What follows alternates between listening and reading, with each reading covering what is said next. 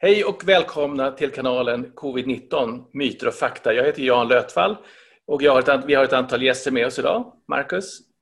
Ja, Marcus Karlsson heter jag. Eh, och eh, temat för dagens program är kronisk sjukdom, eh, långtidssjuka, relaterat till covid-19 förstås. Jag skickar bollen vidare till Anders Wahlne. Hej, jag heter Anders Wahlne och är virolog. Cecilia? Hej, jag heter Cecilia Naukler. Jag är professor i mikrobiell patogenes. Det vet ingen vad det är, men jag har forskat om virus och vårt immunförsvar under många år. Och så har vi Leif. Ja, hej. Leif Bjerme heter jag. Jag är professor i lungmedicin och allergi i Lund. Och så har jag också en forskningsrådgivartjänst i Norge, Sankt Olof. Och sen har vi en speciell gäst idag och det är Åsa Kristoffersson Hedlund. Jag får tänka efter så jag säger rätt.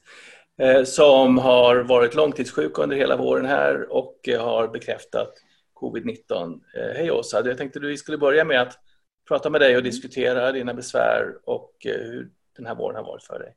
Mm. Jag insjuknade den 17 mars i feber först och kanske lite obehag i halsen, klumpkänsla i halsen, inte mer än så. Och sen ungefär sex dagar in i det här så fick jag då andningssvårigheter och alltså väldigt tufft och jag kände att hur mycket jag än andades så fick jag liksom inte ut syret i blodet kan man säga.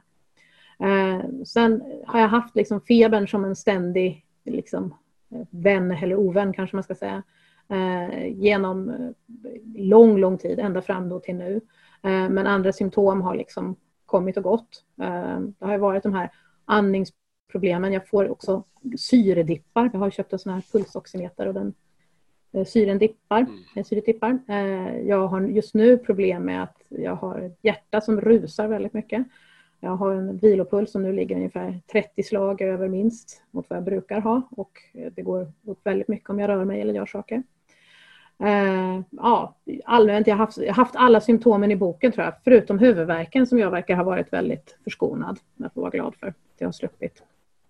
Men jag testade positivt i eh, månadsskiftet maj-juni eh, och därefter har jag fått bekräftat att jag också har antikroppar. Eh, det är lite anmärkningsvärt tycker jag att, att testa positivt i näsan efter så lång tid sjukdom. Eh, och det är någonting som jag funderar mycket på, vad det kan bero på. Och jag har också gjort lungröntgen och konstaterat att jag har de här klassiska covid-förändringarna eh, på lungorna. Hur orkar du med promenader? Jag kan säga att jag tog min första promenad i förrgår eh, som faktiskt gick vägen. Annars har det gått jättedåligt. Alltså. Det har, jag har försökt gått runt kvarteret, bara runt huset. Liksom. Och, och har mått ohyggligt dåligt. Alltså, det har blivit någon slags... Alltså det är som, jag kan inte förklara, det är som att man får någon slags magsjuka fast man inte vill kräkas. Liksom hela kroppen, man blir kallsvettig, man... Eh, eh, jag får, musklerna svarar inte, jag får mjölksyra. Jag får till och med problem att hålla upp min kropp alltså ibland för att, jag, för att jag blir så slut av det. Det är det som många beskriver, att man, man blir väldigt, väldigt snabbt uttröttad. Man ja, orkar det... gå i trappor och man orkar knappt gå runt kvarteret om man, som man är 90 år. Det du beskriver är ju väldigt, är någonting som är ganska typiskt för covid-sjukdom jämfört med andra influensasjukdomar. Att det, är, det är ju kärlpåverkan som är kanske det som ger mest. Mm. Och du säger det att du blir väldigt fort andfådd vid ansträngning. Ja, jag vet, inte om det, alltså, jag vet inte om det är att jag blir andfådd mest, för det tror jag folk förknippar Det här är mer liksom när jag gick upp för trappen hemma innan jag åkte ut till sommarstugan, där, för hemma har vi trappa upp, då, då var det liksom så att jag kunde gå upp och jag kunde se, pulsen låg fint och jag kunde gå upp för trappan, jag mådde bra. Men när jag väl kommit upp en stund senare så började jag liksom dala, jag började bli kallsvettig. Jag känner att, att, att, det, att, pulsen rusar, jag måste andas. Men andningen är inte det centrala utan det, det, det känns mer som, jag vet inte, inte blodtrycksfall eller, ja det är väldigt obehagligt i alla fall. Eh, det känns att det går inte och jag blir rent av rädd för att jag tycker att det är så. Men, klart. Men jag, jag vill fråga också om med feber som du säger du har haft egentligen ända mm. från början. Berätta mm. lite om hur det har varit och hur den har gått upp och ner. Alltså, febern har ju varit väldigt speciell. Det är inte en vanlig feber som jag har haft utan den har ju, jag kallar det feberslängar. Eh, att jag en gång eller två gånger om dagen liksom skjuter iväg temperaturmässigt. Eh, och eh, nu har svängarna minskat lite på senaste tiden, varit mer stabilt. Men Förut kunde det ju liksom vara så att jag kunde en stund på dagen ha 37,5 och en annan stund på dagen ha 30, över 39. Och så kunde det hålla på. Så när jag säger att jag har haft feber hela tiden, då menar jag att jag har varit över febernivå varje dag. Eh, inte hela tiden då. Eh, men det är väldigt pendlande ska jag säga i temperatur som jag har haft. Och sen berättar du också att du har din pulsoximeter och du kan dippa mm. plötsligt från 98 till 80 ja. till och med någon gång. Ja. Hänger det ihop med feber eller är det oberoende Nej. av varandra? Helt oberoende av varandra. Skulle snarare misstänka att det hänger ihop med ställningen som jag är i sådana fall. Kroppsställning? Alltså, kroppsställning. Att jag upplever att tillbakalutade ställningar är inte bra. Det här med att ligga på rygg är ingenting som funkar längre, skulle jag säga. Men det, jag kommer tillbaka till det här med, med kärlpåverkan, för det är just det som du beskriver. att eh, Du säger att det inte du kände inte helt andfådd utan du blev mer matt. Men det, samtidigt då så så försämras din syreupptagningsförmåga. Alltså jag känner mig väl mer yr, alltså som om jag liksom är nästan en utomkroppslig upplevelse, att man lämnar kroppen lite. Alltså det, man, man tappar lite medvetande. Därför jag tänker att det kanske är, om det är syresättningen eller något annat. Men det är inte alltid så att den droppar i blod, alltså att blodets syresättning droppar samtidigt. Så jag vet inte riktigt. Ja, alltså jag tycker ju det är egentligen väldigt spännande här för det här samspelet mellan just hur luftvägarna fungerar och så hur, eh, hur kärlen fungerar. Det är ju det ju, kan ju då alltså ge eh, olika känslor av att man blir andfådd eller att man blir klar, tappar orken. Mm. Och, och, båda de här komponenterna finns ju hos eh, covid-sjuka och det är helt unikt jämfört med andra influensasjukdomar till exempel. Så därför är det spännande att höra hur du relaterade dina symptom till andra fenomen. Du säger du har inte hosta, du känner dig klar, du, du kan inte säga att du är helt andfådd vid ansträngning utan du blir mer trött om man, när man blir andfådd då brukar man mm. jag, jag får mer ett behov av att Djupandas. Ja, djupandas. Jag, jag, jag, hittar inget bättre ord för det men jag behöver liksom jag kan inte prata samtidigt för då får jag inte tillräckligt med syre. Och, uh, men, men, jag upplever inte att det går bättre för att jag andas fortare. Mm. Snarare tvärtom, då får jag inte i mig det här riktigt. Väldigt många i din situation, där har man ju tagit mycket prover och så hittar man ingenting. Så att eh, mm. man tycker att på innanskriften så ser den här patienten av de prover som man kan ta ganska frisk ut och så är det ju uppenbarligen inte. Så det är ju någonting som vi inte fångar i provsvar. Jag vet inte om det har varit så för dig. Oh. Att man inte har hittat så mycket och sen är jag lite nyfiken på hur, hur eh, sjukvården vill följa upp dig. Alltså, sjuk, ja, jag, har ju, jag har ju inte så mycket positivt att säga om sjukvården men det beror ju inte på att sjukvården i sig är, är liksom jättedålig utan det beror ju på att den gruppen jag tillhör har sjukvården inga verktyg att möta. Eh, det finns ingen uppföljning av mig, det finns ingenting. Det är jag som får ligga på eh, om jag har symptom. Och sen funkar ju sjukvården så också att de kollar ju mot de saker de känner till. Och de känner inte till någonting om långtidscovid. Så då kollar de ju allting annat och jämfört med allting annat så är jag ju frisk. Men det är ju, man borde ju mer, tycker jag, eh, lyssna mer på vad, vad är det för symptom och hur beskriver vi dem och leta efter prover att ta utifrån det, vår beskrivning eller min beskrivning av sjukdomen. Men det görs inte utan det är som standardupplägg. Det problemet som jag ser det är att primärvården de är ju intresserade av att eh, att kolla allting annat och sen så när de vill ha expertinformation om covid då ringer de till infektionsläkarna. Och infektionsläkarna de kan inte långtidscovid, de kan IVA-förloppet. Så det, är liksom, det finns ingen kunskap om oss jag vill återkomma till det här med dina symptom just när du blir andfådd. Du säger att det, du blir bättre när du djupandas. Och det här är lite viktigt för jag har sett, det finns alltså studier nu som visar att med rätt rehabilitering och att man andningsträning och så vidare så kan man faktiskt förbättra också sin syreupptagningsförmåga på sikt. Och, min rädsla är ju att, att man ignorerar de här symptomen, att det är väldigt många som kommer, kommer ut ur en covid-sjukdom då och har långdragna symptom som ignoreras och kanske då förklaras mer som psykiskt om man inte gör någonting åt det, när man faktiskt kan träna och återställa sig bättre. Får jag fråga, du eh, blev sjuk redan i mars och, mm. Eh, men fick eh, positivt svar på covid först i juni, början av juni. Ja, jag, Hur kommer det sig att du inte tog eh, prover innan? Alltså det var ju för att man inte fick det. Eh, och sen så när man väl, jag tror det var i maj, nu kan, har inte jag datum exakt, men när Lena Hallengren gick ut och sa att nu ska även långtidssjuka få testas, då var ju inte regionerna redo för det i alla fall och det tog lång tid. Eh, så jag fick ju, jag tog ju tre covid-test bara med några dagars varsel och det var i slutet av maj. Och det tredje av det som var första juni, det var positivt. Jag upplevde att det var en skillnad i hur djupt de grävde och hur länge de höll på, om jag får formulera mig så. Mm. Men det är klart att jag vet inte. Det, de testade aldrig någonting du hostade upp? Nej, de testade. Jag ville ju det. Jag, jag, jag tänkte att man kunde testa på sånt. Jag tänkte att man kunde testa på avföring. Eh, jag, jag behädjade om det. Men det görs inte, tyvärr. Och jag tycker det är jättetråkigt. För att det, man hoppar hela tiden till slutsatser att vi är postinfektuösa, liksom, men är vi det? Jag tänkte att Anders skulle kommentera det. Det skulle kunna vara så att i vissa fall att viruset hänger kvar på någon plats i kroppen och kanske... Ja, alltså man har ju sett eh, långtidsutsöndring av eh, virusnukleinsyra, alltså virusdel, virusarvsmassa i fäses, i, i avföringen eh, i månader eh, hos patienter. Om det nu är infektiöst virus eller inte, det är svårt att säga, men uppenbarligen så, så förökas virus under, kan förökas under lång tid eh, i, i tarmen.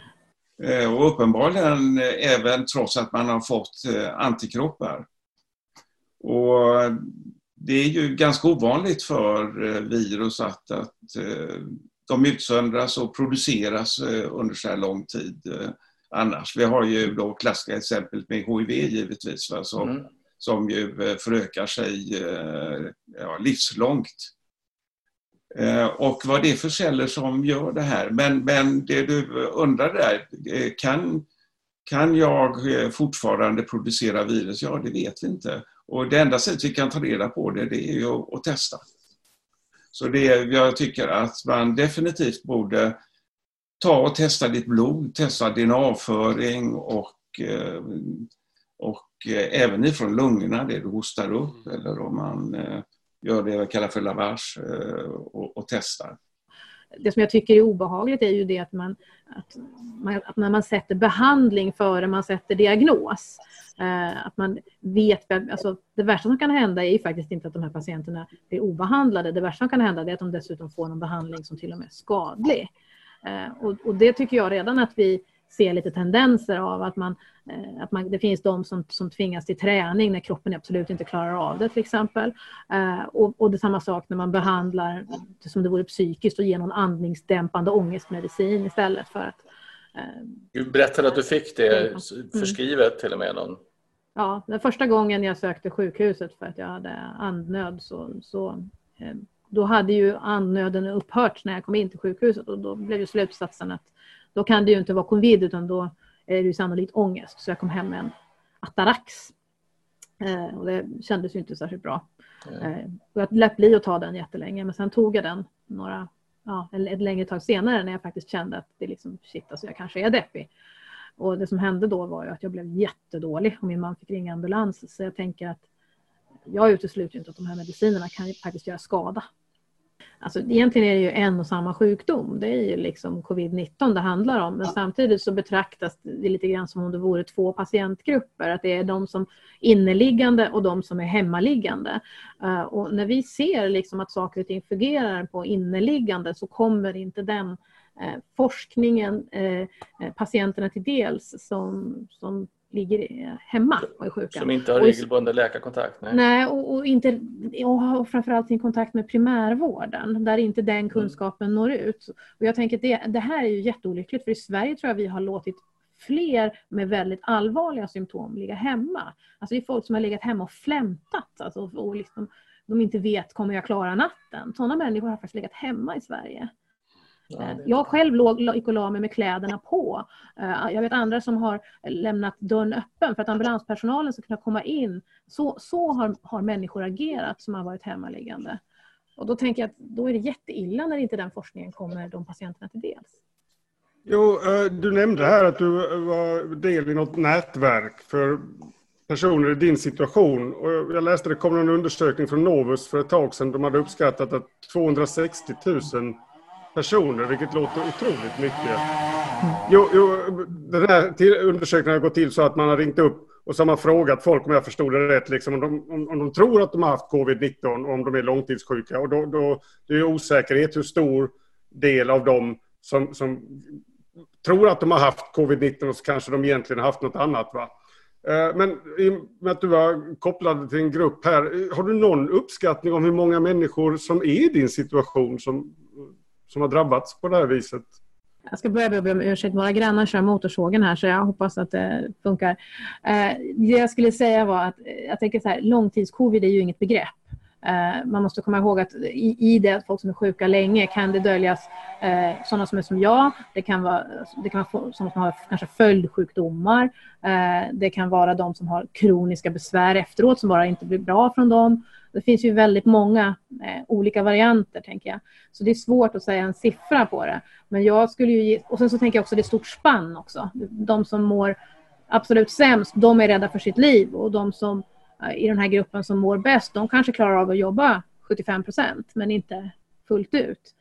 Jag tror ju att det är över 100 000 om man räknar in brett. Om man räknar in även de som är, eh, liksom, kanske jobbar men inte klarar av det ordentligt och, och även de som har alltså, följdsjukdomar och, och kroniska bekymmer. Jag tror det är en jättegrupp. Helt enkelt. Leif, har du någon statistik på det? Nej, det, tyvärr. Är det någon som vet hur, hur många som de som covid eh, Ungefär har, 10 procent har man. Ja, det är de siffrorna vi har pratat om ja, förra veckan också. Så att, eh, och det skulle väl stämma med kanske de siffrorna som Åsa uppskattar själv här Och mm. att de här 260 000 som man uppskattar från Novusundersökningen, de är säkert innefattande en stor andel av andra mm. eh, som inte har relaterat till covid-19 sjukdom, då, långtidssymptom. Men det är en väldigt stor grupp och eh, det är väldigt besvärliga symptom och eh, det är personer som inte blir omhändertagna i sjukvården. Så det är oerhört viktigt att vi uppmärksammar den här patientgruppen och det har man nu gjort ifrån regeringshåll den här veckan. Att nu har man fått i uppdrag, Socialstyrelsen, att man ska eh, göra en genomlysning av de här och eh, SBU ska gå igenom litteratur. Men vi ser ju ingenting om att man ska ta itu med patientgruppen för att studera det här. För att vi måste ju eh, agera på ett sätt som gör att vi kommer någon vart forskningsmässigt, inte bara titta på vad andra länder har gjort. Så att de mottagningar som är startade nu på olika sjukhus. De blir viktiga att ta hand om de här patienterna men jag vet att de redan har stora, långa köer för att ta hand om patienter i den här situationen. Här har vi ju ett problem eh, i svensk sjukvård överhuvudtaget. Det är att läkare inte är intresserade av att forska längre. Och de blir inte tränade i att forska och sjukhusen är inte intresserade av att det forskas. Inte ens universitetssjukhusen är intresserade av att dess läkare forskar. Och då blir det så här. Eh, jag tänkte på det här med att SBU ska gå in och och att man har börjat intressera sig från regeringshåll och så vidare. Det är ju helt galet om man tittar på att de ska liksom börja gå igenom litteratur för att presentera någon slags rapport i december tror jag. Alltså det här är människor som, som, som är sjuka nu och det finns forskning nu. Eh, även om den är liten och bristfällig så, så kanske man måste börja där. Och sen kanske det är viktigare att se till att det finns forskning. Alltså ja. att, man, att man inte öronmärker pengar för den här gruppen för forskning är ju liksom, det borde vara steget tycker jag. Det var precis det som jag sa, att, eh, att göra en litteraturgenomgång, eh, det kan väl i och för sig vara bra, men det hjälper ju föga i den här situationen och det är just nu som vi måste fånga er och man måste hitta biomarkör, alltså hitta blodprover där vi kan förstå vad som är problemet och hur man ska följa upp det och också med olika typer av undersökningar. Så att eh, vi måste verkligen studera den här patientgruppen och försöka hitta sätt att förstå vad som är fel så vi kan hjälpa er på bästa sätt. Eh, det som bekymrar mig lite grann är att det finns ingen sån omedelbar koppling till eh, den initiala svårighetsgraden av sjukdomen och de eh, långtidseffekterna som finns än. Så det kan alltså vara många som har gått omkring och haft en sån här lite lagom eh, covid i början men som sen har långa problem efteråt och hur vi ska fånga upp dem i vården det, det undrar jag över. Eh, jag har läst om folk som har haft väldigt lätta symptom, till exempel dykare tror jag var det första någon i Österrike som knappt visste om att han hade haft covid och så märkte han att han inte kunde andas som vanligt när han skulle dyka. Och så gjorde de en röntgen på honom och så visade det sig att liksom, det stora R på lungan. Och, och här förstår jag inte riktigt. På ena sidan pratade Cecilia nyss om förra eh, sars-infektionen, att var de 30 procent hade på något sätt eh, väldigt långtida symptom. Medan du Leif inne tidigare sa någonting om att man, man blir bättre. Så, så, frågan här är liksom, R på lungan låter för mig fruktansvärt. Va? Men samtidigt kan man ju ha ett R på benet och benet funkar hur bra som helst. Så, så hur illa är det här och hur permanenta är de här skadorna? Alltså någon kan ha R och inte några som helst symptom. Va? Någon kan ha eh, väldigt få R men väldigt mycket symptom. Så det, det är just för det är den här kopplingen mellan bindvävsbildning och kärlpåverkan. Och därför så behöver man alltså, man får helt enkelt ta folk på allvar när de kommer sen och sliter eh, månader efteråt och försöka kartlägga vad är det som är problemet just hos dig.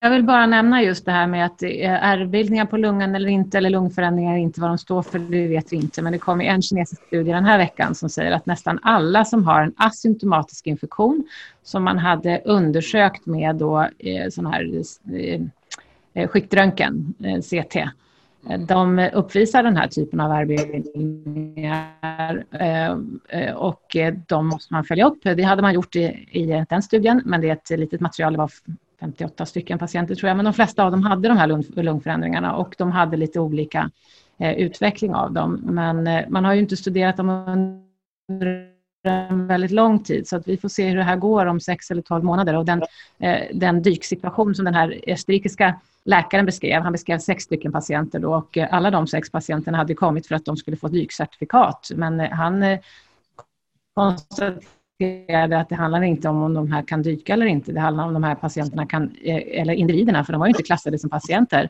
om de kan andas om ett år eller inte. Liknande såg man tidigt i USA, att man såg till exempel traumafall, alltså de som hade varit med om bilolyckor. Där gör man ofta skiktröntgen i akuta, i akuta situationer. Och då hade man fångat upp ett antal som hade de här lungförändringarna och därefter diagnostiserat dem med covid. Så att det är väldigt många som har en asymptomatisk infektion som går runt med det här och vi vet faktiskt inte vad det kommer att ta vägen och därför är det jätteviktigt att man följer upp det här.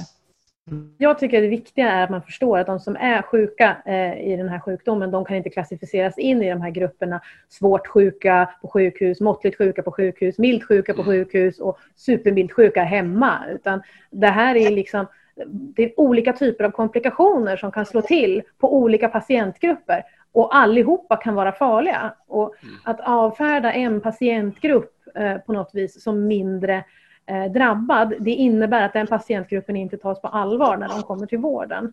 Eh, så det är väl det jag verkligen skulle önska att man tänkte om. Jag såg att Sveriges smittskyddsläkare de använde den här definitionen nu som jag beskrev eh, när de beskriver sina rekommendationer till, till regionerna. Och det blir ju jättefarligt då eh, därför att det, det är ju egentligen det som är grunden till att så många av oss som mår dåligt men som inte har varit inne på sjukhus eh, att vi så att säga avvisas att man uppfattar oss mer som kanske gnälliga eller att vi inbillar oss helt enkelt. Marcus? Ja, nej, jag... Du räckte upp handen förut. Ja, fast det var kopplat till det Cecilia sa. För du nämnde där Cecilia, eh, merparten i den här kinesiska studien, alltså missförstolkar jag det här? Eller skulle det här kunna innebära att merparten av svenskar, även yngre, liksom min ålder och så, som har haft eh, covid-19 eh, faktiskt har någon form av lungproblem utan att de vet om det? Det vet vi inte, därför det har vi inte tittat på. Det är väldigt svårt i den här kinesiska studien att se hur man har selekterat de här patienterna. Där säger man att man har selekterat dem därför att de hade en positiv PCR-test, alltså ett näsprov, där man hade hittat virus, de hade inga symptom. Och då gjorde man en, en skiktröntgen på dem och då hade de flesta än vad man då diagnostiserar som en covid-19 lunginflammation. Då la man in de här patienterna och så såg man att ungefär 18 procent utvecklade symptom med feber och hosta under tiden de låg inne. Och sen utvecklades de här grupperna i lite olika eh, eh, utfall. Alltså en del eh, hade en krångligare bild som stod kvar längre och en, del, och en del blev sämre och en del blev också bättre. Men till din fråga så vet vi faktiskt inte och det här var någonting som jag uppmärksammade myndigheten på i slutet på april där jag sa att man måste titta på de här för vi vet inte hur långtidseffekterna kommer att se ut och det här var en sak som fångades tidigt. Sen har man ju också tittat vidare på hjärtat. Så att det är ju hjärta och hjärna, nervsystem och lungor som vi framför allt ser att vi har kvarstående symptom av under väldigt lång tid. Och det jag har pratat om flera gånger här nu det är att vi inte har några blodprov för att ta det men vi har ett sätt att åtminstone titta på det här lungförändringar. Så att eh, ehm, både det och sen har man nyligen, det publicerade man i veckan också, en undersökning från 69 länder där man tittar på 1200 individer där man hade gjort ultraljudsundersökning som hade alltså tittat på hjärtat lite noggrannare och då hade 55 procent väldigt grava förändringar, hjärtförändringar. Och det är klart att det här är också ett selekterat material, men det betyder att vi har inte studerat de här patienterna tillräckligt bra idag. Och den patientgrupp som Åsa representerar, av de som eh, har haft mer eller mindre kontakt med sjukvården tidigt och kanske inte ens fått komma till sjukvård eh, och sen så hamnar i det här långtidsträsket. Det är väldigt många och eh, återigen, vi vet inte vad vi ska göra med dem, men vi måste ta itu med det här. Jag tänker också Slutord till Åsa. Jag tänker bara det här med att man inte ser, att man inte ser progressen i sjukdomen. Att man liksom, för problemet till exempel med sån som mig, det är ju att man gjorde ju ultraljud på hjärtat eh, när jag var kanske två månader in i sjukdomen. Eh, och då såg det jättefint ut. Men då hade jag inga hjärtsymptom utan då letar man efter en förklaring till min feber. Eh, I dagsläget har jag symptom från mitt hjärta som är kanske det mest allvarliga symptomet jag mm. har. Men då, är det liksom, då kommer man inte, får man inte en remiss till Eh, till ultraljud på hjärtat, för det har ju redan gjorts. Och det här, det här är någonstans att man måste förstå att, att sjukdomen liksom är inte statisk. Eh, den utvecklas och det hoppas jag verkligen att vi ska lära oss mer om hur det ser ut så att vi tar prov vid rätt tidpunkter också. Mm. Tack så jättemycket Åsa, det var fantastiskt att ha med dig här. Tack för din generösa deltagande och berättelse. Tack jättemycket. Tusen tack för att du var med oss. Mm. Ja, tack så mycket för att jag fick vara med. En, en fråga som människor har det är hur vanligt är det med, med asymptomatisk eller icke-symptomatisk covid? Sådana individer som inte har någon, någon, eh, några symptom i luftvägarna överhuvudtaget. Och Cecilia, du har gjort den här sliden för att, för att beskriva det. Ja, det vi ser i många studier är att ungefär eh, 50 procent får symptom och 50 procent får en asymptomatisk infektion. Vi kan säga 45-50 procent. Eh, och av de som får en asymptomatisk infektion så är det ungefär 18-20 procent någonstans som utvecklar symptom. Så de skulle vi alltså kategorisera som presymptomatiska. De har inte ännu fått sina symptom när man har eh, fått ett positivt eh, testsvar. Av de som är symptomatiska, där ser vi att ungefär 80 procent får en mild sjukdom. 15 procent kommer att bli sjuka så att de behöver sjukhusinläggning, de behöver hjälp av sjukvården. Och 5 kommer att bli så pass sjuka så att de behöver IVA-vård om de nu får tillgång till det. Så att ungefär så fördelar de sig. Eh, och sen ser vi att eh, av de som har fått sjukdom eh, och de som inte har fått sjukdom så är det ungefär 10 som får de här långtidssymptomen som vi nu har hört Åsa har berättat för oss om. Så att det, det är både en akut sjukdom och det är en långtidssjukdom och det var ju det som vi hade som ämne att diskutera idag. En sak som jag ville poängtera här också är att de här fördelningarna av svårare sjukdom eh, blir ju mycket annorlunda i olika åldersgrupper. Unga har, är oftast mildare sjuka medan äldre är svårare sjuka. Men det här är genomsnittet som du beskriver. Precis, och det är viktigt att säga därför att av de äldre så har vi ganska många som behöver det. Ungefär 30 procent av de som behöver sjukhusinläggning. Medan om man tittar på 40-50-åringarna så ligger det kanske på 10 procent, 5-10 procent. Mm. Har vi någon... Inte... Ja, kom igen Leif. Kör. Ja, det vi inte vet heller det är ju att eh, många av de som är så kallade mild symptom kan ha då ganska långvariga symptom efteråt. Och, och där finns en risk, eh, framförallt ungdomar idag då, som ignorerar sig. Det där jag får en släng av det här och så är det över. Men eh, mm. en hel del av dem kan alltså få då långdragna symptom i flera månader efteråt. Jo, det är flera stycken som har frågat om eh, flockimmunitet och om det är en viabel strategi. Gösta Broholmer specifikt har frågat om Folkhälsomyndighetens kontakter med någon som heter Sanjeev Sablok eh, som är väldigt, slåss väldigt mycket för flockimmunitet. vad, vad tror ni om, om flockimmunitet? Vem vill börja? Anders får börja. Ja, jag kan börja. Eh, ja, till att börja med så har vi ju räknat ut att eh, om det skulle, för att nå flockimmunitet, om det nu går överhuvudtaget, så kanske 50 000 människor eller fler behöva dö i Sverige. Eh, Jo, det är det stora problemet. Men det andra problemet är givetvis att vi har ingen aning om eh, huruvida man verkligen får en, en flockimmunitet även om eh, halva befolkningen skulle bli smittade. Eh, vad man ser nu är ju att eh, eh efter, två, tre månader efter eh, genomgången infektion så Eh, försvinner antikropparna eh, åtminstone så att vi inte kan detektera dem i våra tester hos eh, kanske en 10-20 procent av de som varit smittade.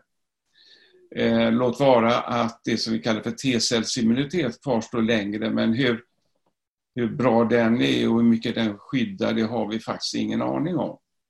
Sen kan jag säga att det har varit lite glädjesiffror här ifrån Folkhälsomyndigheten eh, sista tiden där man har övertolkat mycket preliminära siffror eh, vad det gäller T-cellsimmunitet. Eh, en KI-studie som eh, fick stor uppmärksamhet i media där man trodde att det kunde vara dubbelt så många som haft eh, covid som eh, eh, än vad man kunde mm, utvärdera genom att titta på antikroppar i populationen. Och jag har sett siffror nu här de sista dagarna på att eh, generaldirektören eh, Johan Carlsson tror att 40 procent av stockholmarna kanske har haft eh, covid nu. Och det där, eh, problemet med de här T-cellsstudierna är att vi har korsreaktion från tidigare genomgångna coronavirus, alltså sådana coronavirus som ger bara vanliga enkla förkylningar.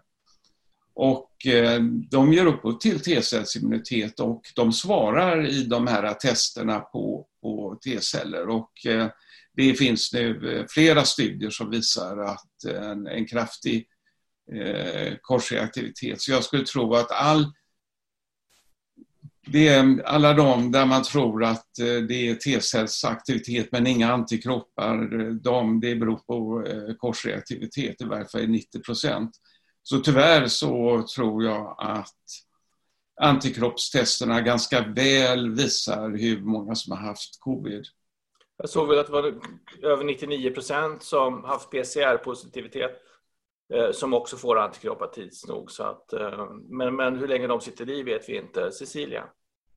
Nej, jag håller med Anders. Att eh, till att börja med vad vi pratar om flockimmunitet så har man i tidigare beräkningar sagt att ungefär 60 procent kanske av befolkningen behöver bli infekterad för att man ska få det. Och vad det handlar om då är att tillräckligt många ska ha fått antikroppar eller T-cellsskydd så att man motar bort infektioner. Det finns inte tillräckligt många för viruset att kunna infektera och därför lugnar epidemin ner sig. Sen har ju andra kommit med, eh, med andra beräkningar och sagt att det kanske räcker med 40 procent. det är därför som, som eh, Folkhälsomyndigheten nu hejar på de här siffrorna som man refererar till skulle vara 40 procent att eh, stockholmare skulle ha, ha en genomgången infektion. Det skulle jag säga att vi har inga evidens för överhuvudtaget idag. Vi har en antikroppsfrekvens som är lägre. Jag tror också att de flesta bildar antikroppar mot det här viruset. Men eh, vad det gäller den här T-cellsimmuniteten så vet vi inte vad den står för idag. Det finns flera studier som har kommit både före och efter KI-studien som presenterades för ett par veckor sedan som har visat att en ganska stor andel har T-celler som reagerar mot eh, små delar av, eh, av det här SARS-CoV-2-proteinet eller proteiner från SARS-CoV-2-viruset. Och det betyder att, eh, och det har man sett även hos individer som, eh, som eh, då man har samlat prover på innan det här viruset överhuvudtaget fanns. Och det ger ju bevisligen en information om att det finns en T-cellsreaktivitet som korsar med andra virus och som Anders säger att vi har misstänkt att det är bland annat andra coronavirus som är vanliga förkylningsvirus som vi alla går igenom. Men det kan också vara andra virus där man, där man kan misstänka att det finns en korsreaktivitet. Det jag har tagit upp tidigare har ju varit att vad vi ser är att den här epidemin ser ut att lugna ner sig vid ungefär 20 procent. Man har pratat om en burnout och då skulle man kunna tänka sig att det finns någon slags inbromsningseffekt eh, i, eh, i den här epidemin som är hjälp av någon form av immunitet. Men vad den står för har vi ingen aning om idag. Eh, vi vet att det finns en korsreaktivitet i experimentella analyser. Det behöver inte betyda att man har något skydd. Så att gå ut att säga att 40 procent skulle ha uppnått immunitet, det finns det absolut inga evidens för idag. Så att eh, en antikropps, eh, eh, ett antikroppssvar som vi ser Eh, det vet vi heller inte eh, hur väl det kommer att skydda mot en ny infektion. Vi har ju fått eh, lite indikationer på vaccindata den här veckan av att man kan sparka igång immunförsvaret både att producera antikroppar och att man får ett T-cellsvar. Men återigen, vi vet inte vilket skydd det ger i en ny infektion. Nej, och det är ju det, är ju det här med att när man vaccinerar en stor, stor mängd av befolkningen så skapar man en flockimmunitet egentligen. Det är målsättningen med vaccineringen. Det är därför vi lyckas hålla borta mässlingen så effektivt idag i och med att man, man, man verkligen vaccinerar så många individer som har en immunitet. Men, men flockimmunitet genom infektion eh... det är en helt annan sak och då utsätter ja. man ju faktiskt befolkningen för en oerhörd risk som jag tycker är helt oförsvarbart. Nu ser vi ju det vi har diskuterat här nu, både lungförändringar, hjärtförändringar, neurologiska problem massa krångliga de här symptomen även förekommer hos barn. Så att, mm. att vi utsätter vår befolkning, inklusive våra barn, för det här, det är ofattbart. Ja, vi, ska vi prata lite mer om vaccin? Eh, och vad, vad, tror vi om utvecklingen av vaccin och när hamnar vi, hamnar vi i situationer där vi kan börja vaccinera Det pågår ju väldigt många studier idag. Det är väl över 200 tror jag som är i utvärdering just nu som bygger på lite olika strategier och där vi fick den första eh, data som kom den här veckan som ser väldigt lovande ut vad det gäller att man kan sparka igång ett immunförsvar. Men de här har vi inga djurdata på innan så vi vet inte hur väl det här ska skydda mot en ny infektion. Eh, det finns också ett varningens finger som man ska höja därför att det finns problem med just eh, coronavirusvaccin. Det har man sett både hos djur och hos människa, Det har varit väldigt knepigt att ta fram coronavirusvaccin. Till exempel hos kossor så ser man att man, får, man blir sjukare om man har varit vaccinerad eller inte och, eh, då undrar man vad kan det bero på. Då har man diskuterat mekanismer som till exempel man ser vid denguefeber att när man får en första infektion så får man en mild infektion. När man får andra gångens infektion så blir den ganska svår. Då blir man rejält sjuk. Och det är immunförsvaret som spelar in där och, också, eh, och det kan man också se då när man har gjort vaccinationsstudier. Till exempel det som jag nämnde då om, om i vissa djurmodeller. Eh, och det här gör ju att vi faktiskt inte vet vad vaccinet har för effekt, vad har det för skyddande effekt och också hur kommer det att bete sig, hur kommer den här individen att reagera vid en, en ny infektion, alltså när man utsätts för det här viruset. Så det är väldigt många frågetecken fortfarande. Ja, det, du nämnde om denguefeber där, intressant, för det har jag fått många kommentarer om. Så det var en spansk studie nyligen att antikropparna eh, liksom börjar dala redan efter någon månad tror jag. Och läser man på Folkhälsomyndighetens hemsida så tror man att antikroppar varar eh, åtminstone i sex månader, står det. Och, och, det är ju inte mycket. Va? Det betyder ju att eh, då skulle vi vara tillbaka på ruta noll liksom i, i november och kunna få precis samma våg som en gång till. Va? Så det låter ju inte så bra. Men det här, så, om man då kan få sjukdomen igen, kan det vara så att det blir värre andra gången man får det? Det har man beskrivit både ifrån Kina, från Sydkorea och det var ett fall som beskrevs ifrån USA nu i veckan där man helt klart hade positiva tester på den här patienten från början. Sen hade man ett par negativa tester under en tre månaders tid och sen insjuknade patienten blev positiv igen och blev då andra gången betydligt sjukare än första gången. Om det här är enstaka individer, det vet vi inte. Eh, det som du refererade till från början, det här med att antikroppar dalar, ja man har sett då som Anders säger 10, 20, kanske upp till 30 procent som förlorar antikroppar inom ett par månader. Eh, och eh, då hoppas man ju då att det, det kanske ändå finns någon immunitet, det här eh, minnes-T-cellsvaret som vi pratar om. Det kom också en studie under den här veck gångna veckan som visar att, att de som gick igenom sars-sjukdom eh, då vid förra epidemin 2003-2004, att man faktiskt kan återkalla deras T-cellsvar 17 år efter de hade den här infektionen.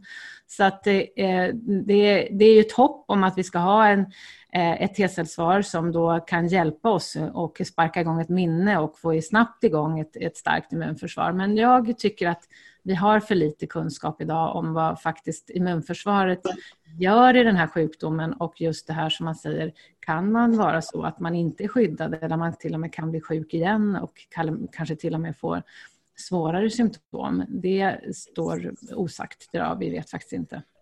Anders, tror du att man kommer behöva vaccinera flera gånger om året eller en gång om året mot eh, covid-19? Ja, det vet vi ju inte idag, eh, uppriktigt sagt. Mm eh, vaccinteknologin har ju gått fram rätt mycket och eh, man kör ju nu väldigt mycket som jag kallar för prime boost. Eh, och vilket jag tror mycket på i det här. Jag är mycket mer optimistisk än vad Cecilia är. Eh, Vi tycker olika här. Ja, det, är okay. det är helt okej. Okay. Men vad det gäller dengue så är det ju så att det finns ju fyra, eh, fyra stammar, olika eh, sorters dengue. Och eh, det är mer att man har haft en så och sen får en annan stam. Eh, så, Eller att den har förändrats, den har muterat. Mm. Ja, de muterar ju inte så mycket. Mm. Utan problemet med dengue är, är, att du får en annan stam. Och för har, du, har du haft en eh, dengue och får samma igen så är du skyddad. Mm. Eh, och har du, så, så, det är det som är problemet med dengue.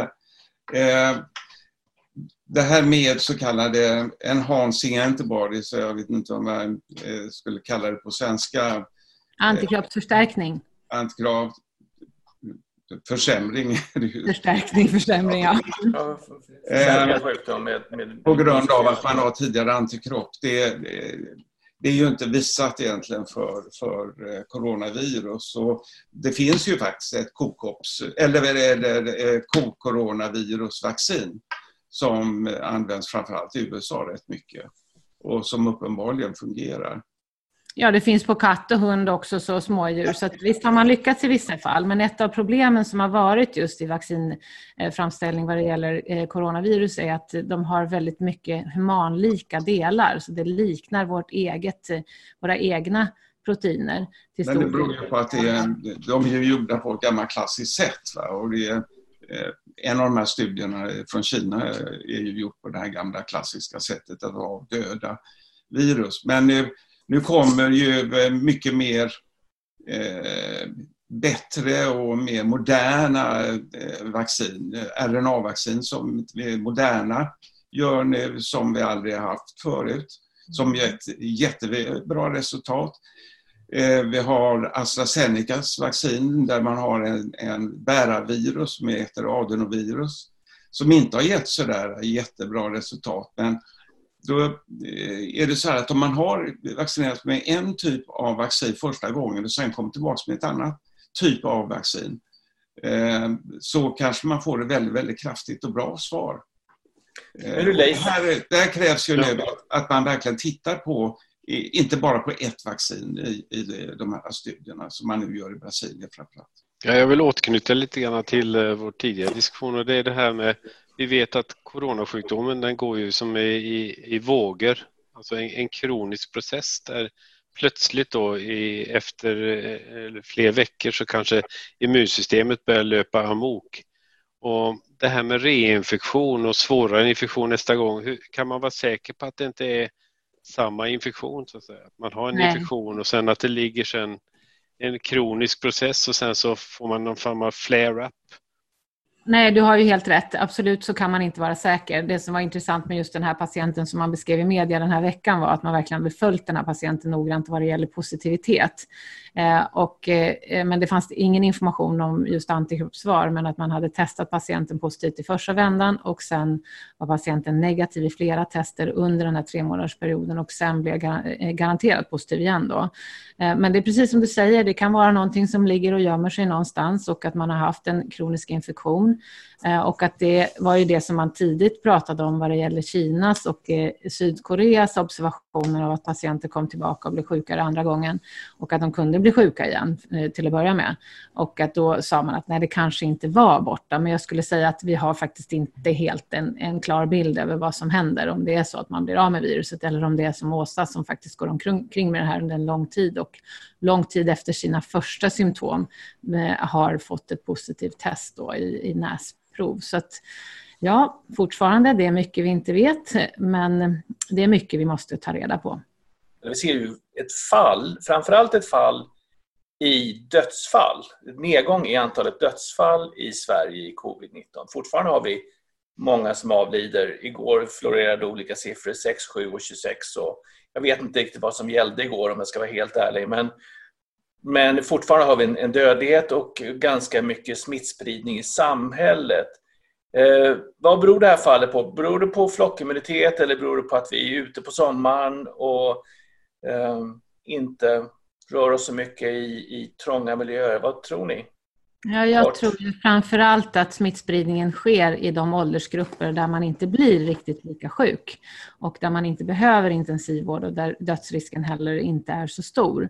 Vi har då lyckats skydda de äldre betydligt bättre än vad vi gjorde i början av den här epidemin, men frågan är ju hur länge vi ska hålla de äldre isolerade på det sättet som vi gör nu med fortfarande en pågående smittspridning i, i samhället. Vi diskuterade i förra söndagssoffan också om varför de här fallen går ner ganska brant. Man ser ser ungefär efter midsommarhelgen. Och där kan man ju intressant notera att det är ett par veckor efter som skolorna stängde och frågan är vilken roll barnen har i den här epidemin och där tycker jag att vi absolut inte har några data. Vi hade ett gyllene tillfälle i Sverige att ta reda på det här men det gjorde man inte tyvärr. Så att vi vet inte barnens roll i epidemins utveckling men det är intressant att notera att, eh, att fallen går ner, framförallt de konstaterade fallen då, eh, eh, efter midsommarhelgen, så ett par veckor efter skolorna har stängt. Eh, så angående immunitet och eh, flockimmunitet som vi var inne på innan, så där pratade jag med Åke. Så immunitet, problemet med det ordet är att det används lite slapphänt i media. Och när jag hör immunitet då tänker jag liksom att jag är skyddad från infektion. Va? Och det är det, om man ska summera lite den här T-cellsdebatten, så även om vi har T-celler i samhället för att man har haft coronavirus, covid-19 eller något tidigare, så den sortens immunitet, där vet man inte om det egentligen skyddar. Alltså, så jag kan vara immun och samtidigt bli sjuk igen. Va? Eh, alltså immun så som det används. Så där, där, där får man nog vara försiktigare kanske i pressen och, eller och tydligare med vad, vad, immunitet eh, menar. Och nummer två, angående flockimmunitet då, så jag läste en rolig rubrik, eh, Ischgl, tror jag, den här skidorten i Österrike. De hade väl kommit upp, de hade världsrekord i antikroppar, stod det i rubriken. Och jag tror de hade kommit upp i 60 procent eh, som hade antikroppar då mot covid-19 i, i den byn där. Och då är det ju märkligt om det skulle vara så att vi har 20 procent antikroppar i Stockholm plus eh, 20 procent till eh, från T-celler och så parar man ihop det med Tom Brittons eh, matematiska beräkning där som sa att det kanske kunde liksom vara slut i 40 procent. Alltså det är väldigt svårt att få ihop att det skulle sluta på 20 procent i Stockholm när det är 60 procent i Ischgl. Men man måste förstå att de här T-cellstudierna som vi har pratat om redan, det går faktiskt inte att dra några slutsatser ifrån det eftersom man har... Det är det Marcus inte aktivitet. Mm. Det är väl det Marcus försöker säga. Ja, nej, ja, nej, men alltså jag säger inte emot det, utan jag säger emot att, av den debatten som mm. drivs. Att man kan inte säga att de här har någon immunitet överhuvudtaget. Och Ischgl visar ju eh, höga eh, siffror. Bergamo som har en väldigt hög andel av eh, äldre personer, jag tror att 25 procent är i pensionärs, eh, över pensionär, pensionärsåldern. Det hade 57 procent för någon månad sedan positivitet. Det, det var något fängelse man beskrev 54 procent. Så att, ja, det kommer ju upp i ett antal där, men vi vet ju fortfarande inte vad det gör i, i skydd mot att bromsa in det här. Ja, vi vet teoretiska modeller att det skulle kunna eh, lugna ner epidemin, men vi, vi ser ju en inbromsning redan innan som vi inte riktigt vet vad den beror på. Ja, alltså bara svar på din fråga om eh, varför dödstalen går ner så beror det ju inte på Folkhälsomyndighetens rekommendationer på något sätt eh, givetvis utan det är ju så att vi skyddar de äldre bättre möjligen, men de äldre skyddar sig själva bättre på ett helt annat sätt eh, än vad de gjorde tidigare tror jag. Eh, och eh, eh sen får komma ihåg att det är sommar. Vi är ute eh, och det här är en aerosolspridet virus och eh, det mår inte så bra eh, nu när vi är sommar och när vi är ute. För, eh, vi är ju alla överens om att vi inte riktigt förstår det här och det är någonting som bromsar in det som vi kanske inte riktigt har koll på. Va? Men om det skulle vara så att Stockholm har kommit upp på en nivå där, där, där det här liksom är över så finns det väldigt svårt att förklara det som Björn sa. Att du kan ha 30 procent immunitet, eller förlåt, antikroppar i Tensta och 5 procent i norra Djurgårdsstaden. Alltså skulle, skulle det vara så att flockimmunitet liksom är nära förestående i Stockholm skulle det här vara ganska jämnt utsmetat. Så är det inte. Och det är inte det man ser, så det finns ju helt klart Ja, alltså jag tycker när man pratar om flockimmunitet, det, det är en, en sak är ju okej okay om man skyddar de äldre då så att mortaliteten går ner, men det vi inte vet är ju konsekvenserna av att tillåta mild till moderat covid-sjukdom. Eh, vad det kommer till att innebära när det gäller långtidssekveler hos ett stort antal individer i befolkningen. Det får vi först se kanske om ett år.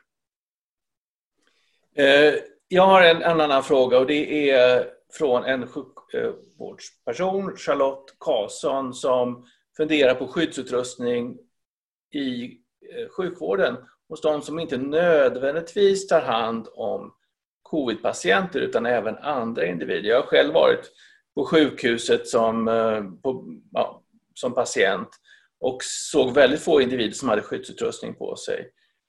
Vad tycker, vad tycker ni? Ska man, vad säger de i Norge, Leif? Du spenderar mycket tid i Norge. Ska, man, ska all personal använda munskydd alltid? Och, och vilken grad av munskydd ska de ha när de umgås med patienter eller interagerar med patienter?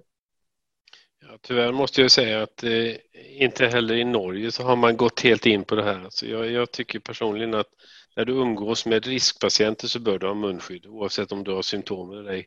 Men det är icke genomfört.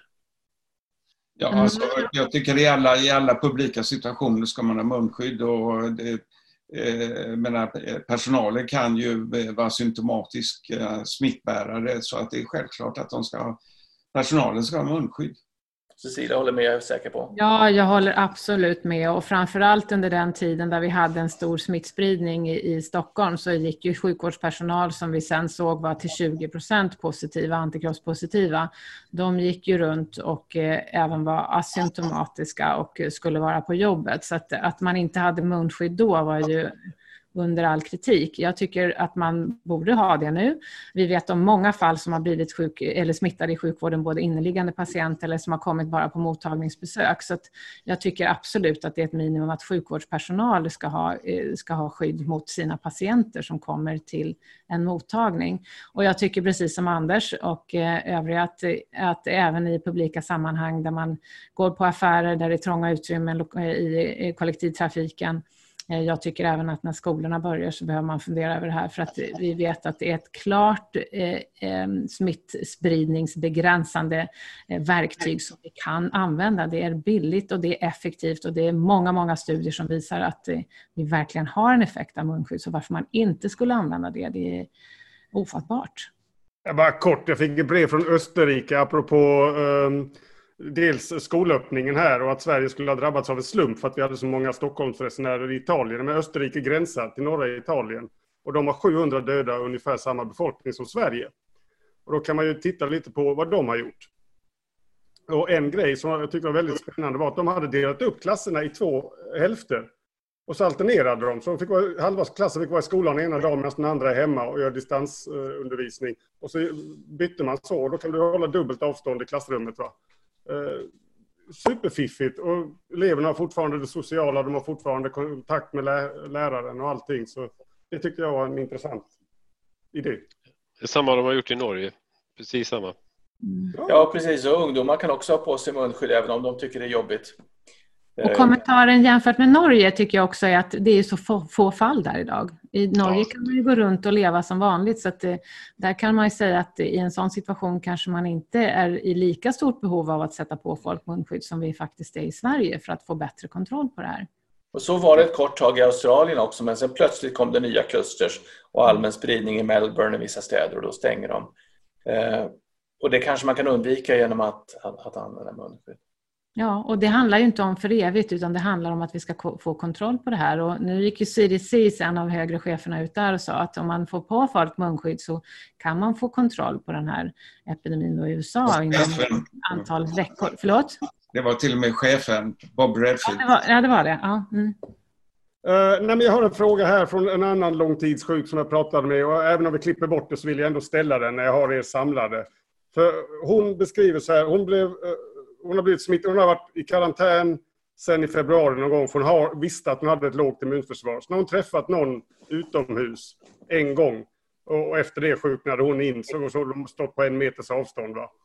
Eh, men hon har inte själv fått bekräftat covid för hon har ringt upp till vårdcentralen och så har de sagt att ja, men det, det, det måste ju vara så att du har fått... För den andra testade sen positivt. Den enda personen hon liksom har träffat i sin karantän testade positivt. Och nu har hon varit sjuk i ja, sen då, det här var 3 april hon hade blivit smittad. Hon är fortfarande sjuk, tjejen.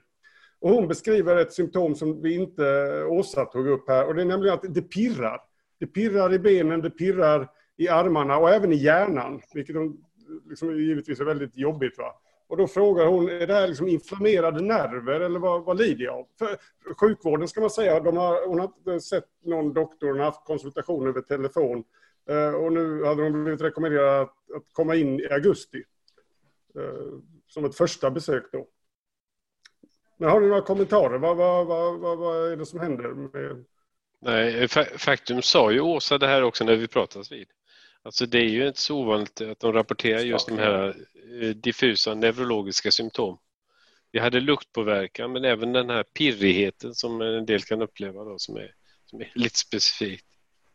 Sen kan man ju tycka att, att, att sjukvårdens respons inte var optimal för de borde ju gjort både ett PCR-test och ett blodprovstest redan tidigt och följt upp det enligt, enligt mitt förmenande i alla fall. Ja, jag är övertygad om att alla håller med. Ja, fullständigt otroligt.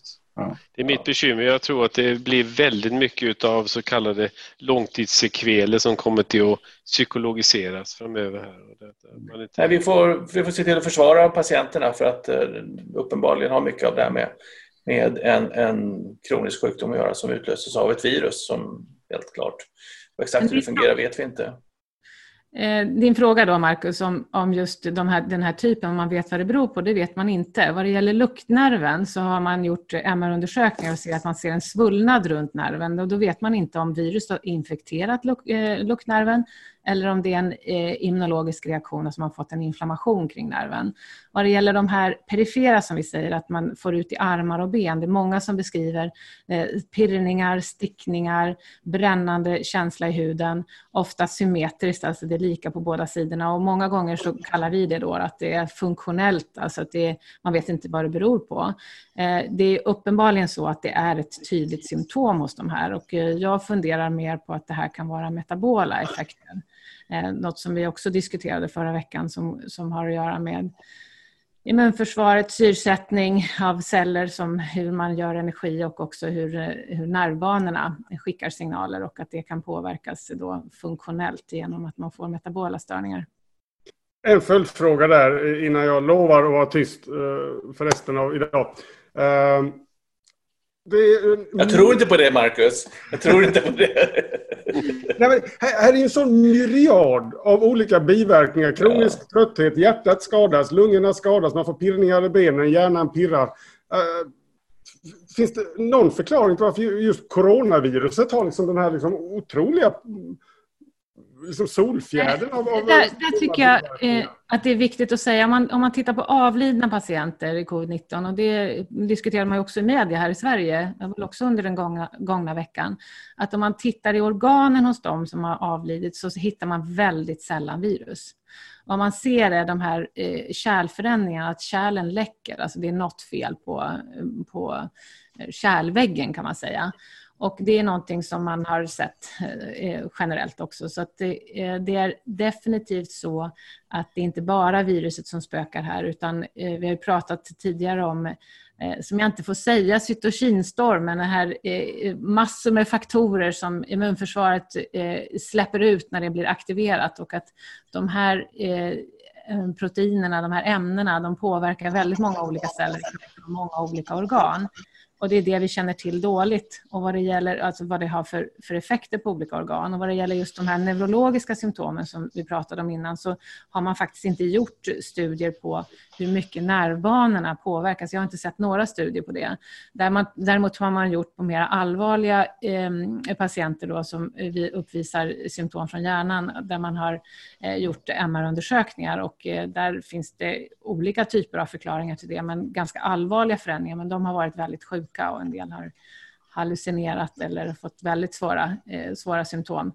Så att, eh, men just den här, eh, det som sitter ute i armar och ben, perifert då, som vi säger, det har jag inte sett några studier på ännu. Att, eh, om man kan hitta någonting i, i, eh, i utredningar av de patienterna. Min fråga var, finns det... Du ser, jag, jag visste det! ja, men hon, hon, svarade ju på, hon svarade ju inte på rätt fråga. Alltså, Nej, förlåt. något annat virus som beter sig så här, som har denna liksom myriad av bieffekter. För det är helt nytt för mig att ett virus kan ha så mycket olika eh, följdeffekter. Får vi tänka en stund, Anders? Ja, nej, ja det, det... Nej, det är faktiskt lite speciellt skulle jag säga. Ja. Det, har, det, har en, ett, det träder in i celler via en, en receptor som heter ACE2. Och den finns ju väldigt mycket i kärlen. Visst, jag håller med Cecilia, det är svårt att hitta virus i kärlen. Kanske det är så att de snabbt tas upp i de här cellerna och gör bara lite skada, men tillräckligt mycket skada för att man ska få symptom. Men just det här att virus har en förmåga att manipulera immunsystemet och ge olika fenomen. Det är ju ja. jätteviktigt också när man tänker tillbaka på vaccinationsstrategi. menar, vi har ju exempel med svininfluensa som eh, hade som, som eh, komplikation då narkolepsi. Vi vet ju att det fanns även en, en något ökad prevalens av narkolepsi hos de som hade naturlig infektion. Och det är samma sak här. Jag, menar, jag, jag, är ju rädd att det kommer att bli en, en rädsla bland befolkningen när det väl kommer ett eh, vaccin, vaccin också. Att ja. man är rädd för att man får någon immunologisk biverkan som man inte kan förutse. Vad det gäller narkolepsi så där har man ju väldigt eh, klar koppling till det här vi kallar vävnadstyper, NHLA Eh, koppling. Eh, så att det, det, är vissa personer som hade en högre risk och sen är det inte alls så att det är fortfarande en försvinnande liten del av de som utvecklade narkolepsi som, som har den här HLA-typen som det handlar om. Men det är precis som du säger att även eh, vid tidigare influensainfektioner faktiskt eh, som var av H1N1-typ så, så såg man narkolepsi i en ökad prevalens. Så det, det, är inte bara vaccinets fel men det blev en väldigt stark immunreaktion av det eh, adjuvant och det som man slänger i vaccinet för att immunförsvaret skulle få igång ett bra T-cellsvar. För det var vad man, vad man ville uppnå med just det där pandemivaccinet som var speciellt just då. Jo, en annan fråga som dyker upp här är att få in viruset i blodbanan. Hur, hur går det till? Och hur kan man ha viruset inte i blodbanan och vissa har det, vissa har det inte? Har någon kommentar där? Ja, det är ju så att eh, blodbanan finns ju i hela kroppen, i de små kapillärerna, i, i varje del av kroppen och när virus förökar sig eh, i de övre luftvägarna så hamnar det alltid eh, i, ut i blodet också. Och då är en frågan om eh, kan infektera celler i blodet och spridas på det sättet. Men eh, fria viruspartiklar kan nog göra det. Och vi vet att, eh, att Eh, de här cellerna som klär eh, blodkärlen på insidan kan infekteras. De har receptorer för virus. Ja, endotelcellerna eh, är, lite speciella i det sammanhanget och har säkert att göra med de här mikrotromboserna, de här små, eh, små blodpropparna som man ser. Eh, när viruset kommer ut, ut i blodet, precis som Anders säger, det är ju den här övre luftvägsinfektionen, nedre luftvägsinfektionen när det kommer till lungorna. Eh, där ligger eh, endotelcellerna, de som ska byta ut syre och eh, koldioxid åt ena hållet och andra hållet, de ligger väldigt nära varandra. Så där kan man säga att det finns en, en väldigt eh, hög risk för att det ska komma ut i blodet just där. När man tittar på patienter så är det väldigt sällan man hittar virus i blod om inte de är väldigt, väldigt sjuka. Och det är de här patienterna som har haft svår lunginflammation. När man sen får viruset ut i blodet så, så ser vi att vi får eh, ett, ett T-cellerna sjunker i antal och då har man misstänkt att man infekterar även endotelceller, de har, eller förlåt, T-celler. Och de har inte den här receptorn. Och det är inflammatoriska celler som vi pratar om då när vi säger ja, T-celler? Ja, det är de här T-cellerna också som ska reagera mot immunförsvaret. Sen är det ju en annan typ av, av eh, celler som vi tror framförallt är infekterade och blir aktiverade och det är makrofager, de som ska presentera för immunförsvaret att här är det fara på färde och här behöver vi jobba för att bli av med den här virusinfektionen. Så att, eh, ja, det kommer ut i blodet. Jag tror faktiskt inte att det är jättemycket av den varan eh, om inte patienter är väldigt, väldigt sjuka. Så att, eh, det är framförallt de där vi ser att det kommer ut i blodet. Det, det, det förtjänar ju sägas att det är väldigt sällan, utan de stora smittkällorna det är ju saliv och fäses. Precis, slemhinnan. Men det är klart att i lungan som Cecilia beskrev så sitter eh, luft, luftvägens celler, epitelceller som vi kallar dem, och eh, endotelet, kärlen, är väldigt nära varandra. Och när viruset bildas inne i, i, i luftvägscellen så kan det mycket väl läcka över till nästa cell och därifrån spridas till, till blodbana eller vidare in i vävnaden. Så det, det, det är egentligen inte så konstigt. Jag menar, tittar vi på influensa så sprids det ju i kroppen ganska vitt och brett. Så att... Nu ska jag säga så här till alla ni som har lyssnat. Tack så mycket för att ni har lyssnat. Eh, det kanske lät som om vi var väldigt skeptiska, men de allra flesta som går igenom den här sjukdomen blir bra efteråt. Så det är inte så att eh, det är en stor majoritet som får kronisk eller långvarig sjukdom. Eh, så att ha hopp, stay safe, använd munskydd och vi ses igen nästa vecka. Hej! Hej, hej! Hej då!